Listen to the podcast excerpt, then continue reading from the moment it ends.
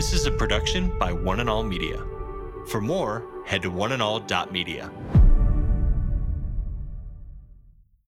Today. Today. Today. Today with Jeff Vines, We are taking the gospel to the world. pastor, apologist, and Bible teacher. One truth that will be delivered in love and compassion, connecting every one person to all that God has promised them.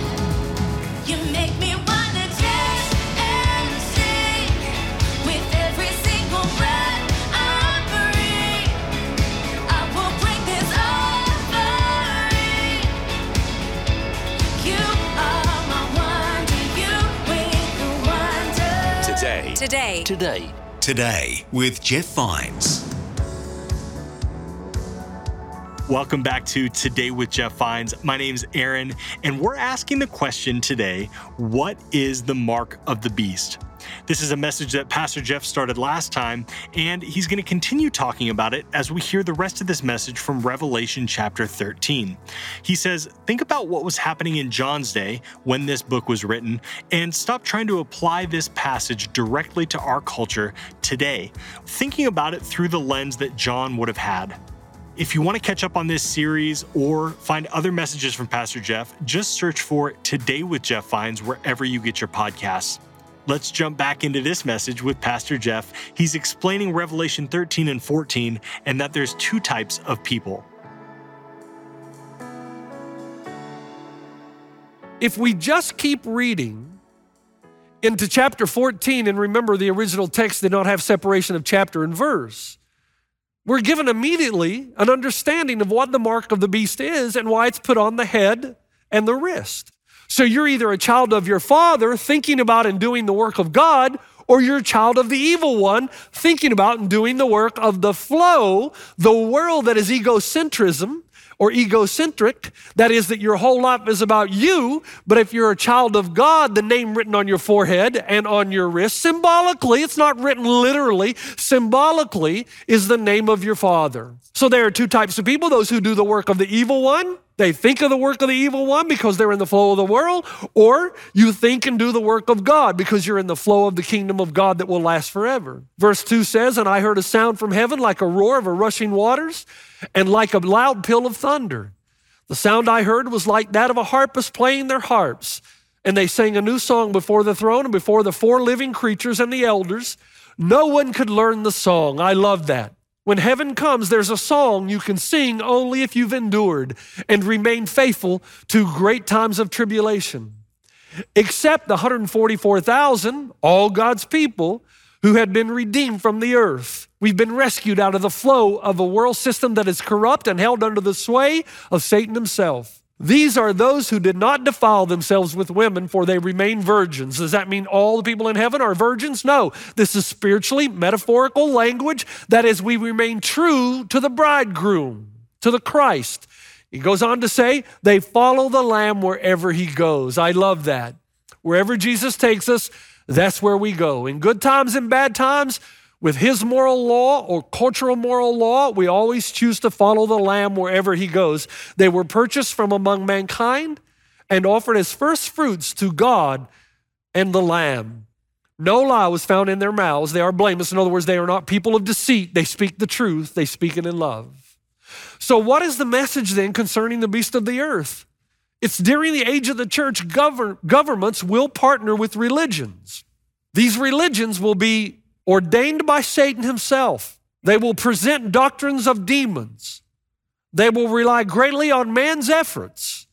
They will think and do the work of the evil one. Now, I know some of you will struggle with this and you'll say, Man, Pastor Jeff, I hear you, but I have a hard time believing that Islam and Buddhism and Hinduism are somehow doctrines of demons. Of course they are, because they denounce the all sufficient, all atoning sacrifice of Jesus Christ. That should, that should make you angry at, at the ministering servants of Satan, but it also should make you shed a tear in your eye for those who have been deceived and to give you this catalytic feeling of doing whatever it takes to get the good news of the gospel to the world so that they too can know that what needs to be done to make us right with God has been done on the cross by Jesus and his sacrifice to forgive us of our sins And these religious rituals that we encounter, that we do every day, in a point where we try to merit favor of God and merit heaven will never work. And that's why 1 John 4 3 says that every spirit that does not acknowledge Jesus is not from God. This is the spirit of the Antichrist, which you have heard is coming, even now is already in the world. Think for a moment in the big picture of Revelation 13. Think of how government and religion partner together under Sharia law. Sharia is a, is a name that means uh, path in Arabic. And if you know anything about Islam, it is a state governed religion. The government and religion are in bed together. And in these places where that occurs, it doesn't occur everywhere.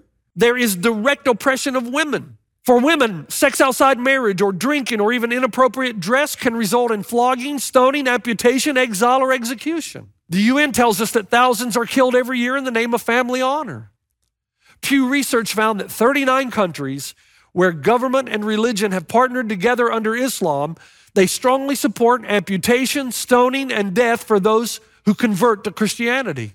In many Islamic countries today, Christians are not free to worship or pray, to build church buildings, are often arrested, in many cases persecuted, prevented from buying or selling or working, and are often killed, and all this sanctioned by the government.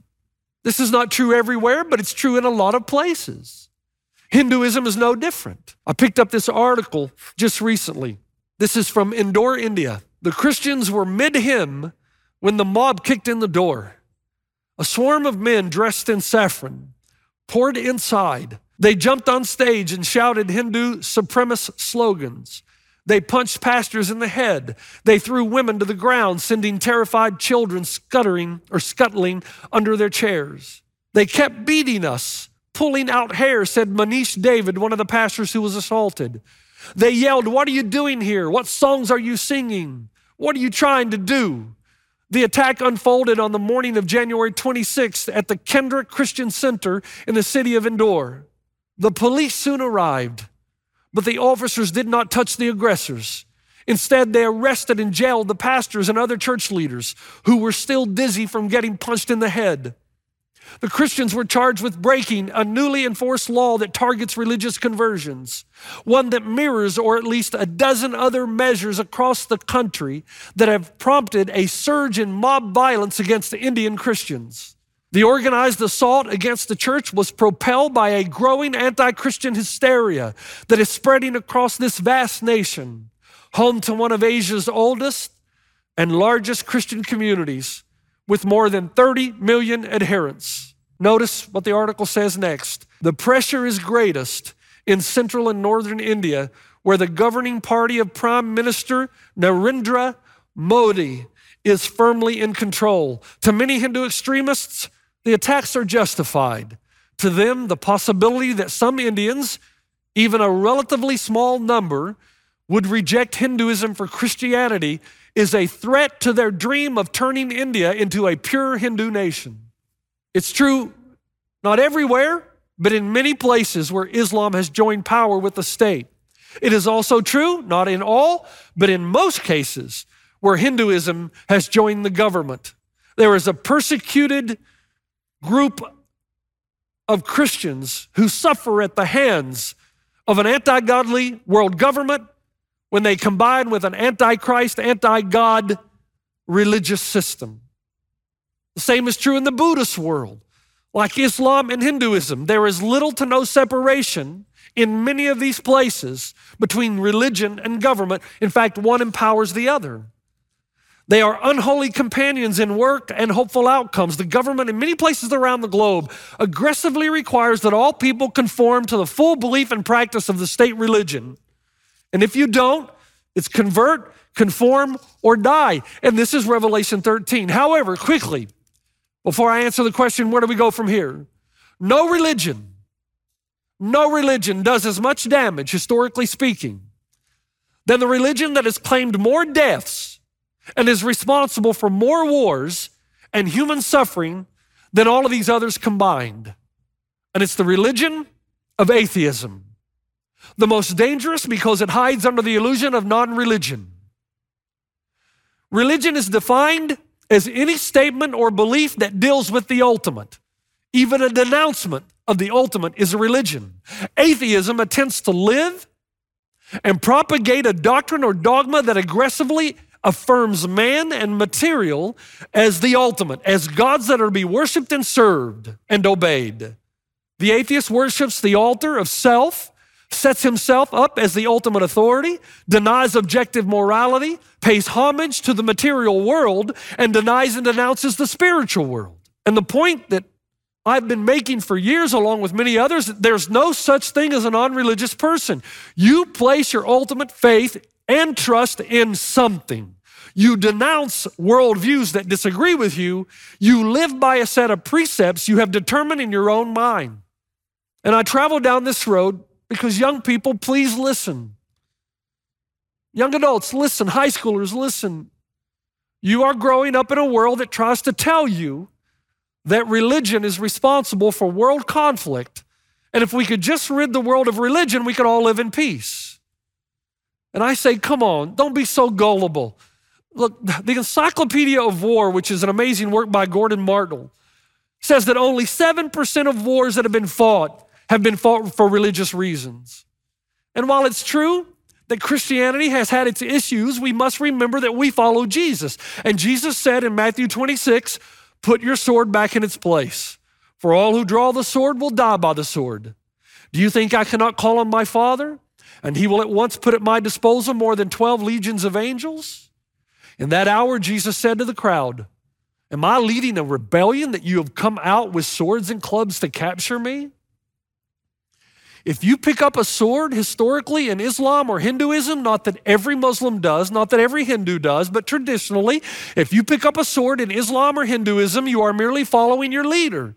But if you pick up a sword in Christianity, and there are some who have, you are in direct violation and disobedience of your master. But honestly, do you think atheism has never wielded the sword?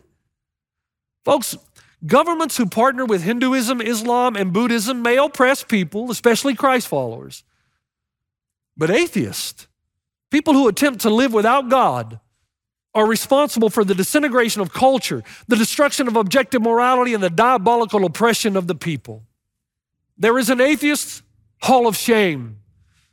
Mao Zedong killed 80 million people, folks. Stalin killed another 20 million. Who knows how many more Lenin destroyed? Hitler is responsible for another 6 million. And records show us that in the past two centuries alone, atheists have killed over 275 million people. And what you're witnessing today in America is the outworking of atheism, where the beast of the sea and the beast of the earth combine in ways we've never seen before. Please listen. Jesus said that it is to your advantage. I'm in John 16 that I go away. For if I don't go away, the helper will not come to you. But if I go away, I will send him to you. And when he comes, he will convict the world. So this is not only the disciples, the world, the people of the world. He will convict them of sin and righteousness and judgment. So, from where does morality come? When I ask people today, they'll tell me, well, the masses, you know, the masses determine reality. Really? What masses? The Germans or the Russians? The Americans or the Chinese? Hollywood or Hitler? What masses? Once you lock God out in a closed system, you lose any standard of morality and evil will run rampant. And that's what the beast of the sea and the beast of the earth want to do as they combine resources. Once you go off the gold standard, you no longer know what your money's worth. Once you decide to live in a world without God, there's no hope, no meaning, and no objective morality. And that is the goal of atheism. And atheism, over the years and centuries, has brought great responsibility and devastation into a world where culture immediately begins to disintegrate. I did not find it surprising, but I did find it irritating that China opened the Olympic Games with the song by John Lennon, Imagine. Now, I'm like you, it's a beautiful song to listen to. The melody is wonderful. But it's it's like a an animal that has horns but speaks like a dragon. There's beauty in it, but there's also the foundation of hell in it. Imagine there's no heaven. It's easy if you try, no hell below us, above us only sky. Imagine all the people living for today. Imagine there's no countries. It isn't hard to do. Nothing to kill or die for, and no religion too. Imagine all the people living life in peace. Yeah. You think by ridding the world of religion, peace will come. A far greater damaging faith system will take its place atheism. And by the way, this is China a modern day atheistic country responsible for more human rights violations and deaths than any other country on the planet. China has abused human rights for centuries. It holds no sacred view of life. It's involved in population control methods that often torture and annihilate people who refuse to conform. It forces arbitrary detention of young people who practice religion of any kind into detention camps. It commonly engages in sexual and physical abuse of women as a means of coercion. It represses cultural and religious expression. It practices forced sterilization and abortion. And even now, as we speak, China is committing genocide against the Muslims. More than 1 million Muslims have been arbitrarily detained since 2017, and they are also putting Christians into forced labor camps. And these are the only thing, these are only the things that we know about, the things that have been documented. When atheism rules, when an anti-God government joins anti-God religion, death, abuse, and destruction occur everywhere. And that is the precarious position that this nation finds itself in today. What do you mean by precarious? Stay with me. We're still religious. We are a God fearing nation to some degree. But our leaders no longer adhere to the fundamental beliefs concerning a sovereign God to whom we're all accountable and a day of accountability for all of its citizens. And that's why you will notice as America continues to go farther and farther away from God, you will see violence, you will see a lack of order, you will see autonomy that leads to more and more death. Think about it just for a moment, folks.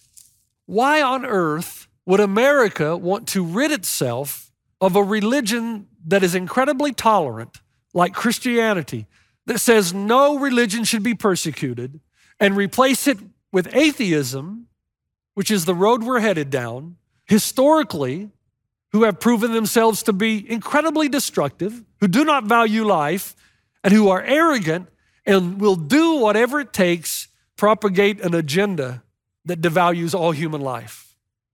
Okay, Pastor Jeff, what are we to do? Quickly, write these down. We realize that this is nothing new.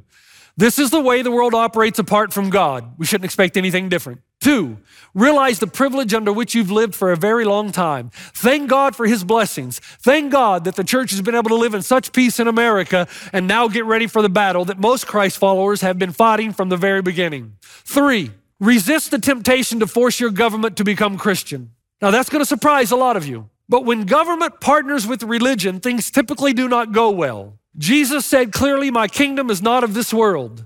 In a democracy, we do use our voice to demand that our government allow religious freedom, even if it's atheism. Yes, I want and I pray that our government would uphold Christian ideas, the Christian ideas, Judeo Christian ideas on which it was founded one that acknowledges the sovereignty of God, one that prays and humbles itself before God. But I do not pray for a government that oppresses people who don't agree with me. I don't want people to see Christianity as an earthly movement forcing everybody to conform to its precepts. Such a government would not be Christian. You and I are called to preach the gospel, to bring hope to the hopeless, to present Jesus as the way, the truth, and the life. We are not called to create a government that isolates and coerces and manipulates people to become Christians. That will never work. You and I are called as the church to pull people out of this world system as we live lives of distinction. Someone said, religion determines our ethics, ethics determine how we vote. Christian ethics are being replaced at the top by an atheistic worldview one that is aggressive toward religion. I know that. But to change it, yes, we use our voice to vote, but real change comes through the transformation of the heart. If we had been preaching the gospel the past 40 years with the same intent and passion that we've been trying to change the political system, there'd be so many believers in Jesus in this nation, we wouldn't be where we are now. Preach Christ and the gospel of mercy and salvation and grace and a kingdom that is everlasting. Four, remind yourself of the way that lasting change occurs. Many people are willing to get on a bus and travel to Washington, but very few are willing to walk across the street, across the soccer field, across the baseball diamond to take Jesus. Our voices are heard the loudest as Christ followers when we live with beauty and grace and mercy and care toward all people. And even when we stand on what is true, we do it in such a loving way that it becomes compelling. Five, patiently endure and remain faithful. Don't allow this world to pull you into the flow. Recognize that there is a beast of the sea that wants to get you into the flow of egocentrism, and there's the beast of the earth that wants you to become religious without being Christian. Remain faithful to the all sufficient, all atoning sacrifice of Jesus Christ on the cross. Shed a tear for those who have been deceived, and let it be a catalytic force to take the gospel to the community and to the world. Six, and I've got seven. We don't want to stop at six, that's man's number. We want seven. So, six, teach your children well. Pray with them daily. Write scriptures all over your home, put them on the walls, the doorpost of your house. Read the Bible to your children. Make sure your kids know who you are. Make sure they know you have some non negotiables in your life because you live for a kingdom greater than yourself. These are their formative years. They will interpret everything they read and hear before the age of 10. They will interpret everything they read and hear in the future on the basis of what they learned during those formative years. Talk to them, tell them stories of Jesus, pray with them, sing with them, do whatever you can because the flow is difficult to get out of once the world carries you into it. And seven, finally, praise God that your eyes have been open. Do you know how blessed you are? Pray for a revelation that will bring happiness to you in the midst of a very difficult world. Now, look, all of this will not come together until next week. Do not miss next week because most of you are saying, man, you said God's got this right now. I'm being bombarded. God does have this. But in the meantime, before we close out this series next week, remember what the Bible says in the end of Revelation, Revelation 22, 1 through 5. Then the angel showed me the river of the water of life, as clear as crystal, flowing from the throne of God and of the Lamb down the middle of the great, great street of the city. On each side of the river stood the tree of life, bearing 12 crops of fruit, yielding its fruit every month. And the leaves of the tree are for the healing of the nations. No longer will there be any curse. The throne of God and the Lamb will be in the city, and his servants will serve him. They will see his face, and his name will be on their foreheads. There will be no more night. They will not need the light of the lamp or the light of the sun, for the Lord God will give them light, and they will reign forever and ever. I have two words for that woo a who. That should make us all incredibly excited for what is to come. And in the meantime, we remain faithful. We know what's coming. We receive the warning, but we know we are marked and sealed with the power of the Holy Spirit as we think the thoughts of God and do His work in this world, securing our moment in eternity when God will say, Well done, good and faithful servant. Father, thank you for the power of Revelation 13, and I, I prayed desperately that there would be opened eyes, that the ears would be receptive to hear it. And the most of all, throughout these first three messages, that we would understand that we have a choice to make and there's no middle ground. That there is only one who atones for the sins of the world. Jesus is the way, the truth, and the life, and no one comes to the Father except through him. And there are false religious systems and false governments designed to oppress the people of God. But one day justice will come, it will roll like a river, and we will witness the new heaven and the new earth, for the old order of things has passed away. In Christ's name, we are grateful. Amen. You've been listening to Today with Jeff Vines. Next time, we'll bring you a new message from Pastor Jeff.